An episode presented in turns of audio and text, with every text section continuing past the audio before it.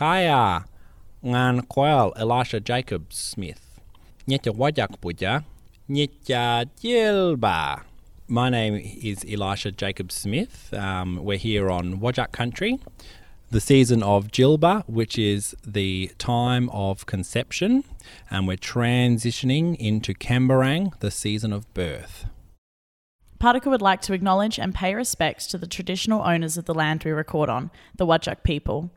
We also acknowledge the role of Aboriginal people as the first scientists in Australia. Welcome to the Particle Podcast, where we talk about science and the people who just love it. I'm your host, Rose Kerr, and this season of the podcast, we are talking all things environmental. Today, I am joined by Elisha Jacobs-Smith, Noongar Ranger and lover of nature. We had a chat about connection to the land and the wonders of WA's flora and fauna.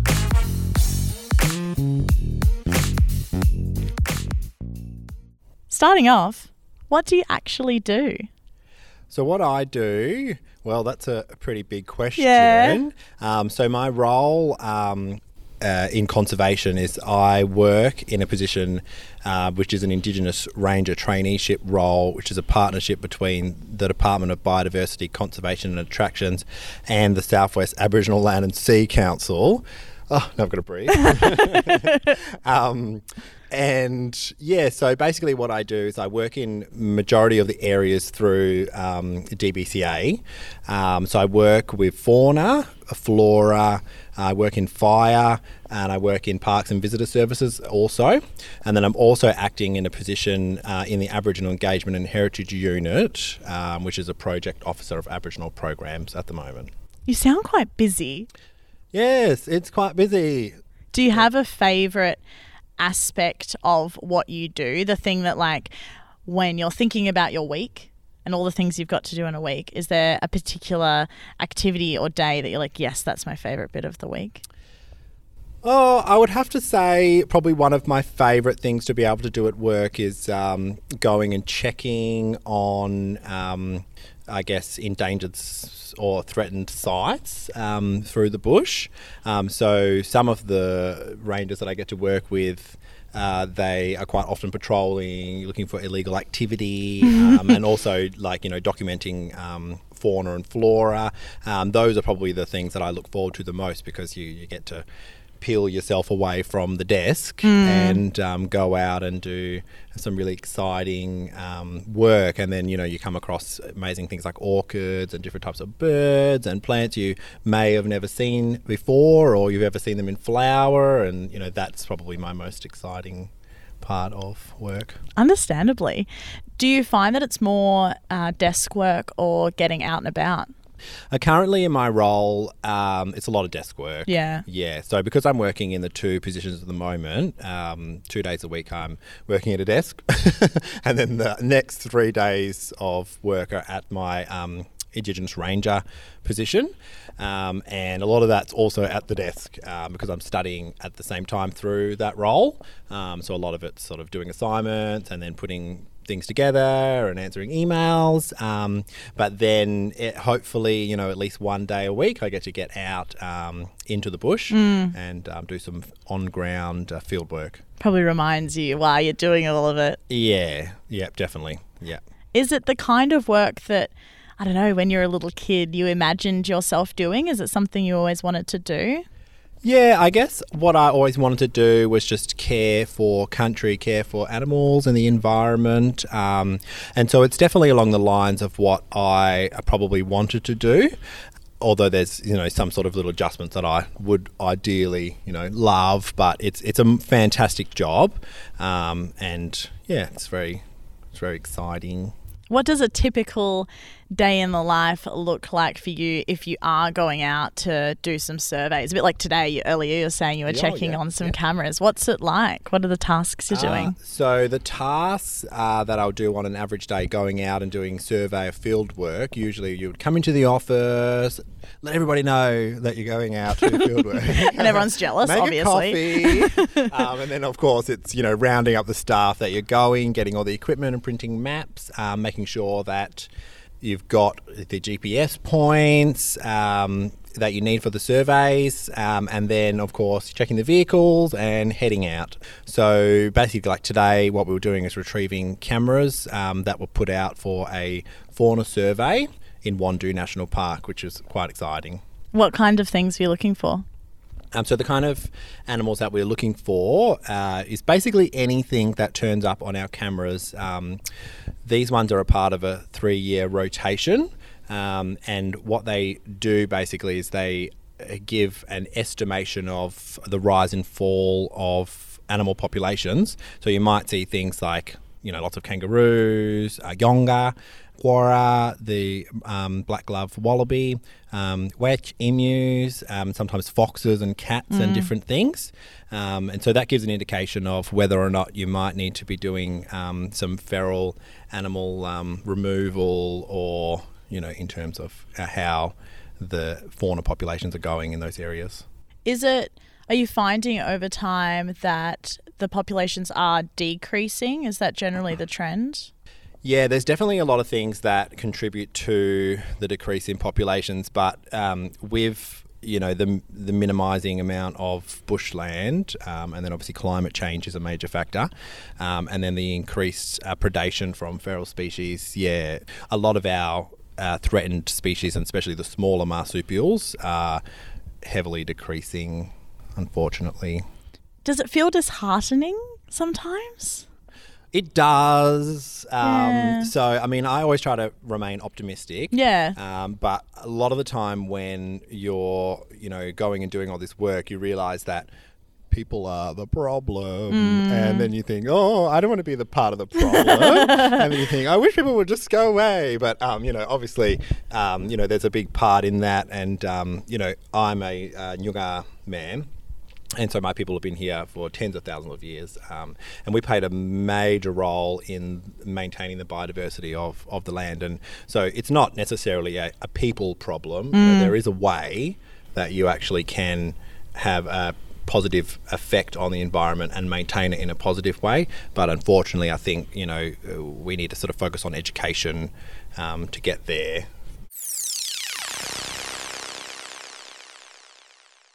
uh, in terms of those things that you know um, Aboriginal people have been doing to maintain biodiversity, what is one of the things that you think that we should kind of try to encourage and reinstate to make sure that it's happening now?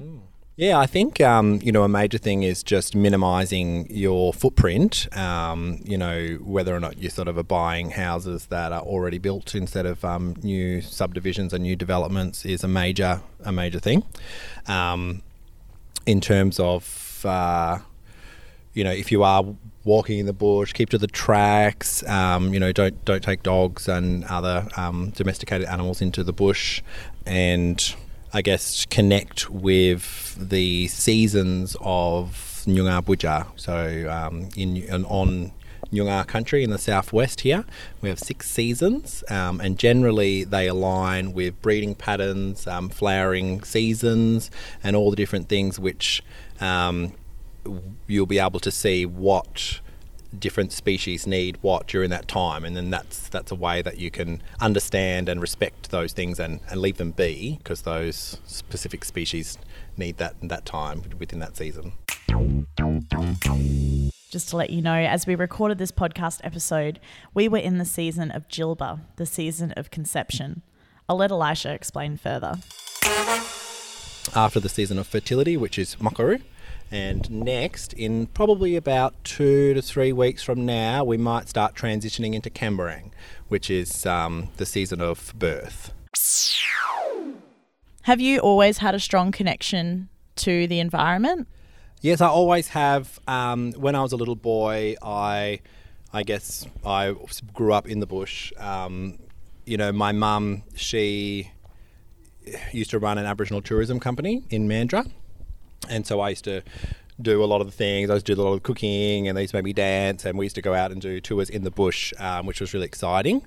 Um, and then, say, uh, when I was a younger boy, she used to be in, heavily involved in um, uh, the Rottnest Island Board Authority, so for Wadjemup.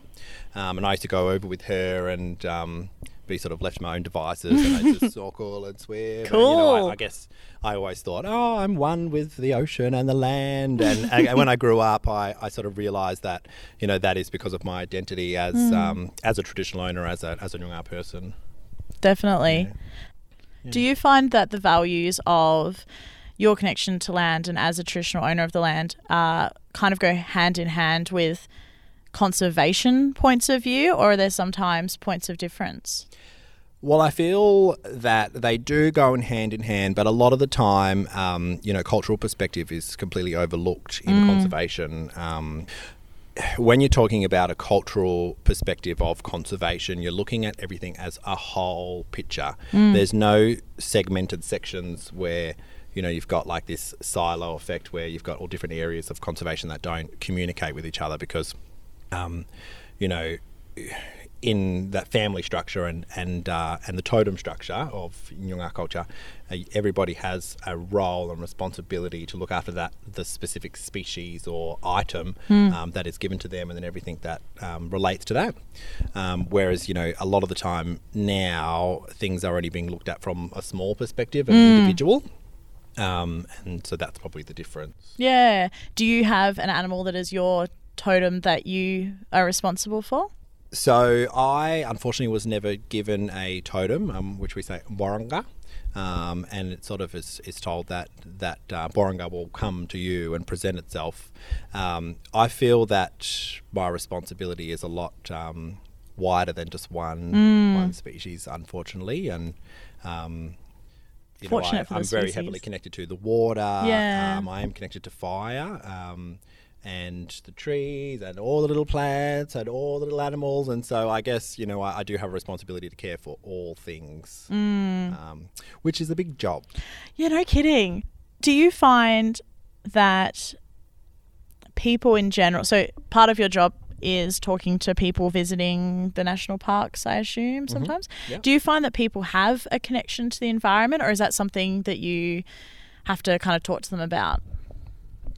Yeah, a lot of the time um, people are sort of visiting parks to try and find a connection, but they don't necessarily usually understand what that connection is. Um, unfortunately, a lot of the the ways of the world is sort of like a take take take society um, whereas like a lot of people they do think that they can you know come and they, they take and they don't have to give anything back and don't- I guess they don't understand the effects that they could potentially be having on um, so many different things that are that are greater than themselves. Um, so you know if I do get the opportunity to talk to visitors in the park um, you know I, I tend to sort of try to to talk to them about really small little species like tiny little orchids or tiny little um, sundews um, or little things that you know could potentially be crushed if you're walking around um, and the importance of ants and different stuff. And, and I think that um, you know that gives a bit of a grounding to people when you're going okay it's not just what's up here you know it's every every little thing that has a purpose um, and that needs to be respected as well Yeah. How do you encourage someone, say, if, I don't know, a listener is going to go out into the bush and spend some time there? Is there a way you would recommend kind of trying to take everything in and forming that connection? Yeah, so we have a um, a Nyungar word uh, which is called we say dani, uh, which is deep listening. Um, and so what I recommend to visitors to the bush is just to find a nice spot and sit down there, whether it be by a stream or on a rock or somewhere where you're not going to be bitten by ants, um, and um, and then just listen, listen to the sounds of the birds, listen to the wind moving through the leaves, um, and then just spend that time to be fully immersed in that. Um, and you know, a lot of the time, that might be where you you'll find something different about yourself when you're listening to the bush. That's beautiful. Do you have a favourite place to visit? I do have a favourite place to visit. Um, pretty much anywhere with water. really. you know that's where I feel deeply connected. But my favourite place to visit is probably John Forrest National Park. Uh, when the water's flowing and the beautiful smells of the fresh water. Mm-hmm. Oh, so good. At the moment in uh, Jilba, transitioning into Kambarang, we've got um, the wildflower season. So Beautiful. Everything's emerging, um, and it's just beautiful. we're going to take a little little bit of a break Okay. and have a look at some, I guess, little bit silly questions. So feel free to take these as lightheartedly as you'd Yeah. like. First up, we've asked this of a few people actually, and I'm interested in your opinion, although I think that I might know it. Would you rather work with animals or people? Animals. Yeah, no brainer. totally. Do you have a favorite native animal? Um, my favourite native animal would have to be a little mandara, which is a pygmy possum, Oh. a western pygmy possum, and they're so adorable. The smallest possum in the world. How small are they? Ah, oh, well, they probably grow about maybe two inches at, at full growth as an adult size. Wow. Um, and they're only native to the southwest, Nyungar Buja. Wow, that's so impressive. Do we have any ideas of why they might only be found here? Um, I guess uh, there's a whole lot of things. I think um, th- the way that species developed, um, climate change, um, and then the habitat specific to what they need. In the southwest here, Nyungar Buja, we have uh, the the biggest biodiversity hotspot than anywhere else in the world, um, and therefore you've got you know so many species of beautiful flowering plants. Um, Mandara needs uh, the nectar from uh, plant species, so like Banksias, um, Hakeas, and all different beautiful types of plants. Um, so that's probably why they're isolated Yeah, here. Because their needs are here. Yeah, their Mm. needs. Oh, so cute. All right, well, thinking about that then, do you have a favorite plant? Ooh, favorite plant. Um, so I'll have to think about that. um, I do have, I probably do have a favorite plant. Um, right now, actually, my favourite plant is um, Jerup, which is the native lemongrass. Um, so, if you go north towards the Pilbara and then further up, there's an abundance of native lemongrass. Um, although, when you come to Yungabuja, it's mostly isolated to um, the more arid areas and then through Karamora, the Darling Range. Um, and because of the high amount of disturbance, we only have very small populations, and so you see a little plant speckled across, and it's just the most beautiful thing. Um, fluffy little seeds, and it's beautiful. And I make a native tea out Oh, of the cool. leaves, um, and so that's that's why it's one of my favourite. Well, that was one of the questions that actually we wanted to ask. If you have a favorite edible plant that you can find out. Oh yeah, so my favourite edible plant. Oh jeez. A snack for right now would probably be the roots of the yanjit, which is the bulrushes. Okay. Um, and so basically, uh, they have to be dug up from the ground and they grow in wetlands and swampy areas. Um, and they were heavily farmed by Nuart people. They used to use fire to control the amount. Um, and nowadays, they're, they're looked at as a weed um, in water sources because there is no population control because they're not being eaten. Yeah, okay. Um, it's a high amount of starch and it's like essential for um, traditional Nuar diet. Um, it tastes a little bit like radish and the green part of the watermelon. Like, Yeah, you know when you go through the delicious and then you're like, oh, that what's that flavor? That's what it tastes like, and I really like it. anyway. yeah. yeah. Do you cook it or do you eat it raw? Yeah, so you can eat it raw, um, or you can actually cook it. Um, the way that um, that Noongar people used to cook it back in the day, a lot of the time would actually be to pound it up and then um, roll it in a ball, add different seeds and little native berries, and then actually cook it in the coals. Wow. Um, and they actually made that um, type of Yanjit bread um, for some of the early explorers, and they heavily documented it. Um, and so, basically, it's quite exciting because the residue that's left by the Yanjit on grindstones of where they used to pound it up, um, it's been dated back to uh, roughly twenty-seven thousand years ago, Wow. which makes it one of the oldest forms of bread in the world. That's incredible. I feel like that's that is history that we should all know. That is fascinating. It is, and it's delicious. Yeah, I mean, I believe you. That sounds great. this one is quite off topic, but because you are a ranger, Yeah. what color Power Ranger would you like to be? Oh, well, at the moment I like wearing black, but I'd probably have to say pink. Yeah, good. I don't know, just Same. to be extra. I support that wholeheartedly. when you've been out in the bush, uh, which is the most unexpectedly dangerous animal or plant? Oh.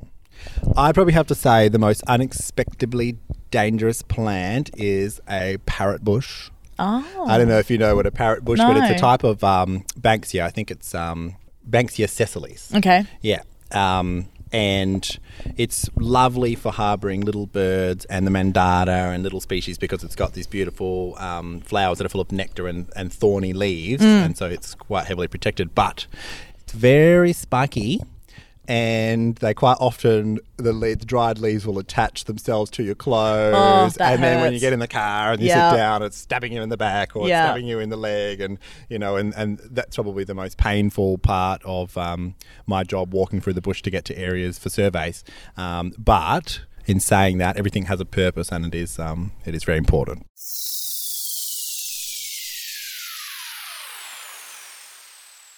Why do you think people should care about the native environment? I think that people should care about the native environment because it's the very thing that keeps us alive. Um, you know, in our Nyungar way, uh, we have the mother and the father. So the, the mother is the buja, um, which is the land, and the father is the ocean and the water. And so together, you know, they give us life to live on on the earth. And so, you know, people do need to care about the environment because without a healthy environment, we don't have healthy people.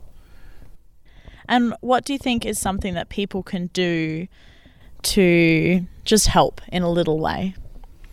Um, I think what you can do to help is, I guess, um, the biggest thing probably is just um, self education. You know, there's so much information out there about different species um, and then different information about the bush.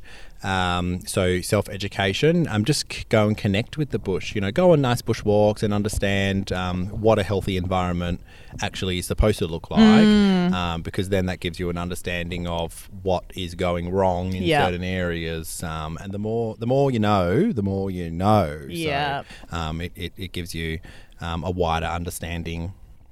And forming that understanding will probably help influence decisions later down the track and maybe hopefully get people to care a bit more intrinsically. Yeah, true. Yeah. What's a part of, I guess, your job or your industry that could maybe improve a little bit? Maybe to do the job better or something you've just started working on that as that goes on, it will make things a bit easier. Yeah, so I think that um, probably in the conservation industry as a whole, I think the um, I guess involvement with Aboriginal people and um, traditional cultural ecological values.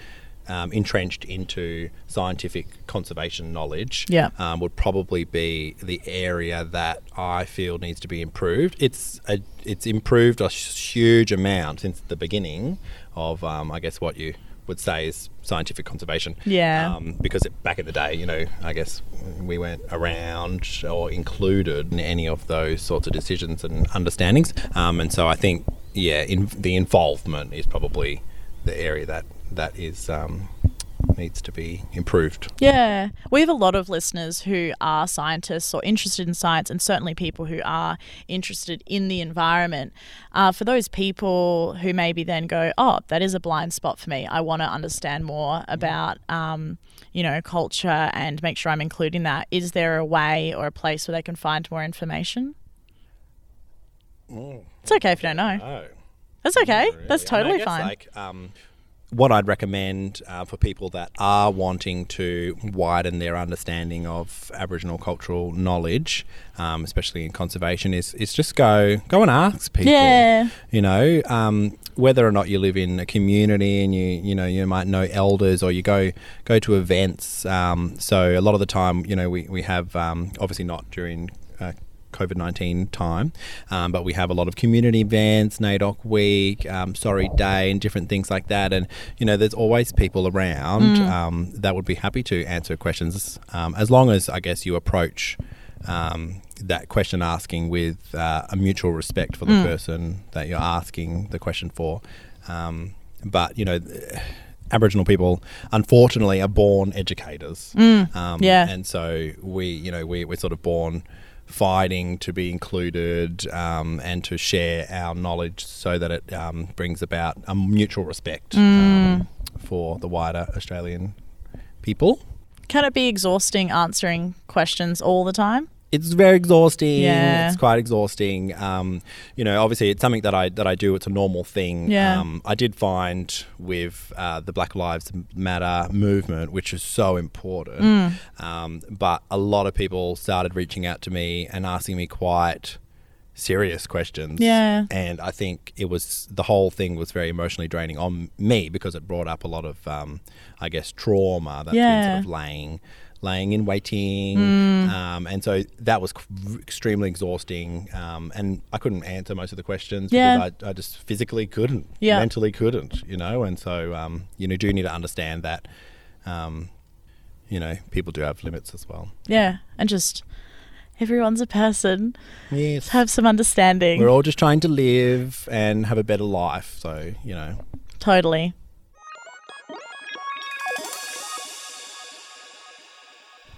What is an unrelated skill that you've learnt in your job?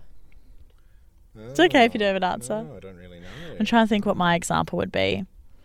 I've uh, learnt my about like email tone and trying to figure out how to be Oh. professional but friendly oh. because that's a part of my job is cold like I would have had to with you Yeah. cold email people and mm. figure out how to come across as myself but Instead also professional. negative in there. Yeah.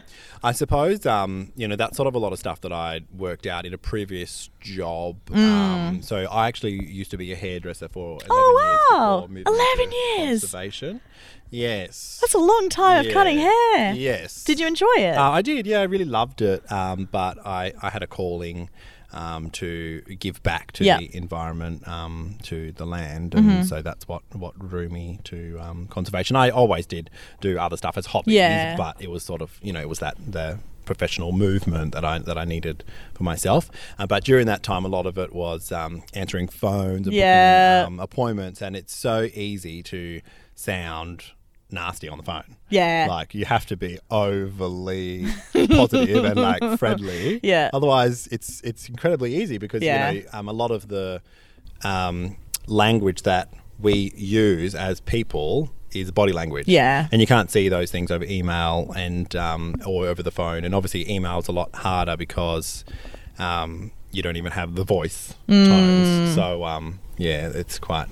I think so. Sometimes a little smiley face, which might not be professional to some people, Ah, but I think it, it goes a long way to make it go from like, oh, this guy's really nasty and to the point to, um, oh, he's friendly. yeah. Agreed. Yeah. How did you decide to leave hairdressing? the way that I decided to leave hairdressing and um, I guess transition into conservation um, jobs um, was I've been thinking about it for a long time, and I'd always dreamt of the potential for you know an Indigenous ranger job that was um, you know Indigenous specific, um, because obviously you know a lot of a lot of the things that I that I care about are you know cultural values, um, and then including them in conservation and then everyday life. Um, and so I was always like, oh, I wish there was like some sort of Aboriginal Ranger program here, but there wasn't. And then all of a sudden, there was. um, and I was like, um, packing up, putting down the scissors, and off I go. And so I think like the first round of um, applications for that um, position was actually highly competitive and, and you know luckily enough I had a lot of experience um, working in different aspects of planting and volunteering capacity um, over quite a long period that I was able to be selected um, and yeah it's it's fantastic um, I still cut some people's hair but it's not something that I feel like I've lost out on moving away from. Um, it's still something that I love, but I, at the moment, yeah, I definitely love conservation more. Yeah. So you were kind of working, doing the hairdressing, but always dabbling in Yeah, the conservation until your moment came. Yeah. Oh, I'm so glad it did. And it came, Yeah. and yeah, it's been so exciting. Um, I love it. And to finish up with, Mhm. have you brought along a fun fact? So, uh, my fun fact would be about microbats. Um, so, microbats are a small animal, um, and they're one of the major pollinators of plant species in the world. Very exciting, and we have a huge abundance of different species here in Western Australia in the southwest, Nyungabwija. Um, they're absolutely beautiful, but one fun fact about microbats is they're actually able to um, uh, freeze an embryo like most mammals. Um, so, say if it's um, if they are inseminated um, from mating, um, they are able to go, oh, there's no food around. I'll just put that on hold. Whoa. Um, and the exciting thing is that once that when they actually mate, they will keep a reserve of semen What? just to the side, just in case that something happens to that um, the fetus, the embryo, um, and then they can re-inseminate themselves in their own time. That's incredible. Yeah, so I would have to say that's probably my biggest fun. Oh, fact yeah, that's a very fun fact. Um, And you're like, ooh, gee, that's crazy. yeah, well, it's almost like humans, we've only just invented like sperm banks, but Mm. animals been doing it for ages. They just got their own. That's phenomenal. Yeah, it's quite fantastic. Um, and just to think that a tiny little microbat, um, it has the space and you know to be able to do that, and the um, complex body to Yeah. be able to do that. How small are they? Uh, well, they just they raise in different sizes. Um, so there's a few different types. I won't list them all, otherwise it'll be all day. Um, but generally, the smallest ones will be potentially uh, about the size of a little pygmy possum, so a couple of inches with Aw. a with a wingspan that's. Oh, I don't really know. I don't want to say anything that's wrong. Yeah. Um, but anyway, so they're- Proportionate. they're, small. Yeah. Um, and generally, the smaller ones they fly faster, and they might have a um, a lower frequency that our human ears can actually hear. Wow. Um, and the larger ones they fly a bit slower. Um, and their frequency is quite high, so we actually can't hear them with Yeah. our human ears. That is so cool. Yeah, and so you might, um, when you're laying in bed, depending on where you live. I know I used to live in an apartment in Cockburn at one point, and Yeah. we had a microbat used to fly Oh. past um, the window every night, and Huh. you hear it going beep, beep, beep, and so that indicated that it was probably a Gould's wattle bat, which is uh, Huh. a little tiny black bat, um, and you can hear them. I've never known that, and I've I grew up on a bush block. I've always Oh, thought that I had a really good connection to animals. I've never heard of microbats. Oh wow! Well, there you go. Yeah, I've really learnt something. I hmm, can't wait to tell my dad. He'll be so excited. well, thank you so much for joining us on the podcast. It was absolutely delightful. Oh, no worries. I enjoyed it.